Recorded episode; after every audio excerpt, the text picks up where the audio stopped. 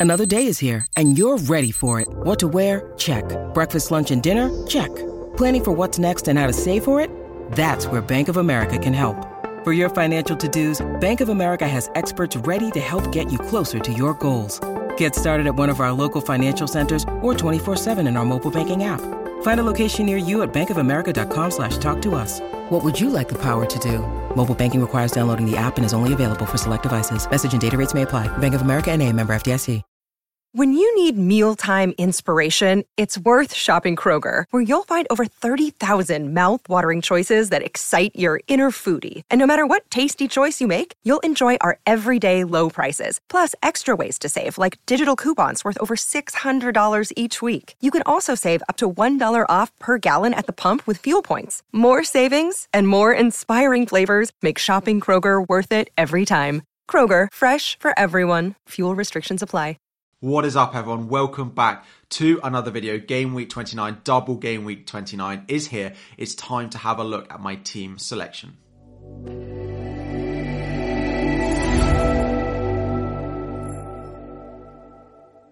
Welcome back, everyone. FPL Harry here. Game week 29, the biggest double we're going to have left between now and the end of the season. It is finally time. It is finally here. The international break is over. Players are back, hopefully training with their clubs, and we'll talk about a few of them, which may not be quite yet, and what that means for our FPL teams in just a moment. Before we dive in, we're going to have a look at how we got on in game week 28. Although it was a couple of weeks ago still, we are going to have a quick review of it. If you have not already liked the video, we are less than 1,000 subscribers away from 50,000 so anything you can do to help me get there would be much appreciated. But looking at my game week 28 score, it wasn't the best. It was the blank game week. I did get a small red arrow from 1,300 in the world to 1,400. So not the end of the world with 54 points overall, but it is that small red arrow, which I didn't really want, particularly given that I did make an extra transfer really close to the deadline to add an 11th player. So I did have more players than the average player, but it wasn't enough to go and get me a green arrow. My defense was an absolute horror show. So we had blanks across the board. Kepa with a one,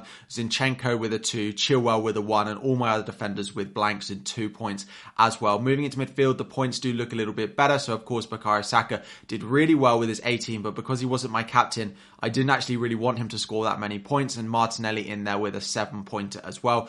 Up front, things were okay. Harry Kane got his goal as my captain, 12 points. Ollie Watkins with just an assist. Howie didn't score with a five points, and then Ivan Toney with two, but at least he didn't pick up the yellow card. So at least I can field him going into the next game week into double game week 29 because he didn't get suspended. He didn't pick up that yellow card. Raya on my bench, the only player with a fixture with a two. In theory, I should have played him over Kepa, but Kepa with the home fixture against Everton versus Raya playing against Leicester, that was never possible. So small red arrow.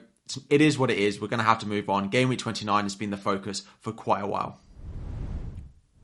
So, of course, Game week 29 is the biggest double game week that we have left this season, and one of the teams that we are looking to target particularly is Manchester United. Now, Manchester United, you might look at their double this week and go Newcastle away, Brentford at home. Why would I buy a Manchester United asset when that is their double when I could buy the likes of James Maddison when he has Crystal Palace and then Aston Villa as well? Now, I agree with that looking at game week 29, and actually, if you look at game week 30 as well, James Maddison has Bournemouth at home. However, he then plays Manchester City in game week 31 and then doesn't double again this season. Whereas if you are investing in Manchester United this week, they then look to double in game week 34 again, and then likely in game week 37 again as well. So not only do you have the additional fixture this week, and actually a better fixture in game week 31 as Manchester United play Nottingham Forest over the likes of the Leicester assets, but particularly Maddison versus Fernandes, which is a lot of the decisions that are being made at the moment but it is further down the line as well. You are investing for the long run, so you are looking at game week 34 and game week 37 as well, where I just think Fernandes is going to be the player that you want. And if you get to game week 34 with Maddison in your team or no Fernandes, you're going to want to go to him then anyway. So I do not necessarily think that Maddison is a worse option for game week 29 and maybe game week 30 in isolation. But I think in the long term, Fernandes is the one that I want, and I don't want to want to be committing to loads of hits between now and the end of the season. So I do think that going for the Manchester United duo is the better option. That being said, I've already made one transfer. It was predicted that Bruno Fernandes was actually going to rise in price, so I made the move sideways of Martinelli to Fernandes using my one free transfer.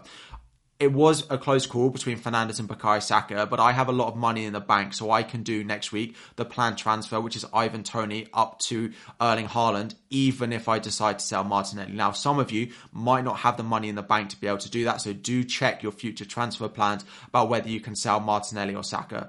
I was pretty close, and actually, if I couldn't have afforded that move next week, I would have happily have sold Saka and kept Martinelli. Martinelli playing with Trossard or playing with Gabriel Jesus is back to his early season form and his early season best. And I have absolutely no problem with you if you have to keep Martinelli over Bukayo Saka. If Bukayo Saka hadn't hauled in the game just gone, it wouldn't be such an issue for us deciding which two to sell out of these. So Martinelli is still great value, but I have the money spare and I just decided to keep Saka. Now, the other move that I'm about 90% sure I'm going to make is Zinchenko to Luke Shaw from minus four. Again, it follows the same reasoning as what I explained with Bruno Fernandes. I like the double this week. It's okay. Newcastle away, Brentford home. They might pick up one clean sheet, although without Casemiro, clean sheets are a little bit harder to come by, but it is the sort of longer term. So it's Everton in game week 30. It's Nottingham Forest away in game week 31. It's the double predicted in game week 34 and game week 37 as well. So I really like what Luke Shaw offers. I like what Fernandes offers. Fernandes is in, and I'm pretty certain Luke Shaw is going to be in for a minus four as well.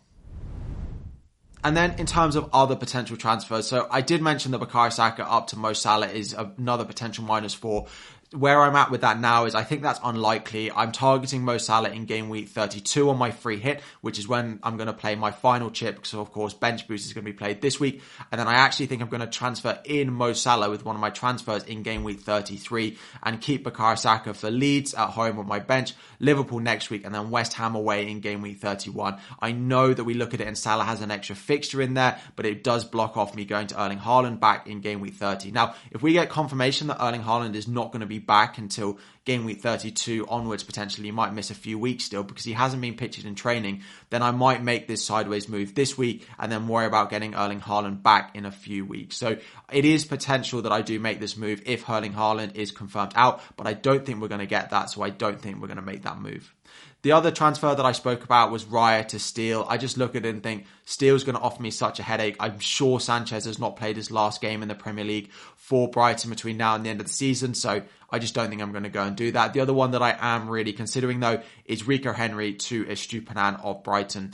I think this week it's pretty close. Is it going to be worth a minus four? Probably not. But if we have sort of a good amount of knowledge that Estupiñán is going to start at home to Brentford, I think I will likely make the move from minus four. And this follows again a similar thing to the Manchester United. The minus fours I'm taking this week are not necessarily to pay off this week, but they're to pay off between now and the end of the season. So Rico Henry has a difficult double this week, and I practically don't play him in my team between now and the end of the season. There are no more doubles for them as well. However, Brighton, of course, doubling game week 29, they double in game week 34, and they're also predicted to double in both game week 36 and game week 37 as well. So getting on the right and your favourite Brighton triple up in game week 29, although it might take hits and although it might not pay off straight away, I think it will pay off between now and game week 37 when they have more doubles and more fixtures than any other team in the league. So I don't necessarily think it's worth a minus four this week, but I'm going to have to do it for a minus four further down the line anyway. So why not just do it this week when I think Estupiñán outscores Rico Henry this week anyway.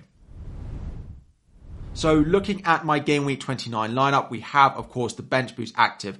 Kepa is my starting goalkeeper with Raya on the bench. My starting back four this week is Chilwell, Botman, Trippier, Rico Henry, and then of course Zinchenko currently on the bench. Saka, Rashford, Mitoma, Solly March in my midfield with Bukayo Saka on the bench, and then Watkins and Ivan Toney with Harry Kane on the bench. So a good enough bench boost at the moment. As I said, I've already brought in Bruno Fernandes, but I am considering and actually am planning quite a few number of transfers. So looking at my team for next week and my planned transfers, of course, Bruno Fernandes has come in for Martinelli, which means Bukayo Saka drops down to be part of the bench boost. I also am planning on the minus four to go to Luke Shaw in for Zinchenko, which means that we would, in theory, drop Rico Henry down to the bench. However, I also plan on taking another minus four as long as we get confirmation that Estupiñán is fine to play to bring in Estupiñán for Rico Henry, which means that Botman will drop to my bench. So my bench will now be David Raya, Bukayo Saka, Harry Kane, and Sven Botman in their double game week. So two doublers plus two single game week players in Bukayo Saka and Harry Kane,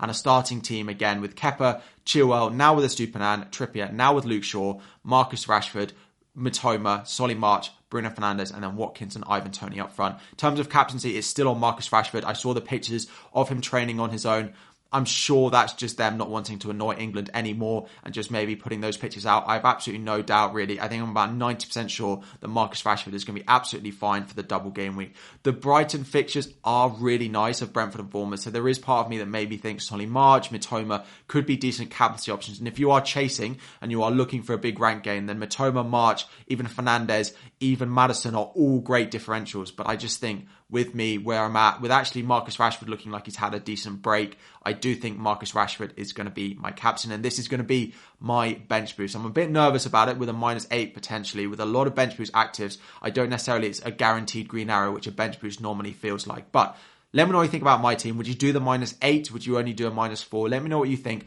Make sure you've liked the video again. We're going to try and hit 50,000 subscribers by the time the game week 29 deadline does roll around. Thank you all so much for watching. Drop all of your questions, all of your comments in the comment section down below. Like and subscribe before you go, and I'll be back again very soon.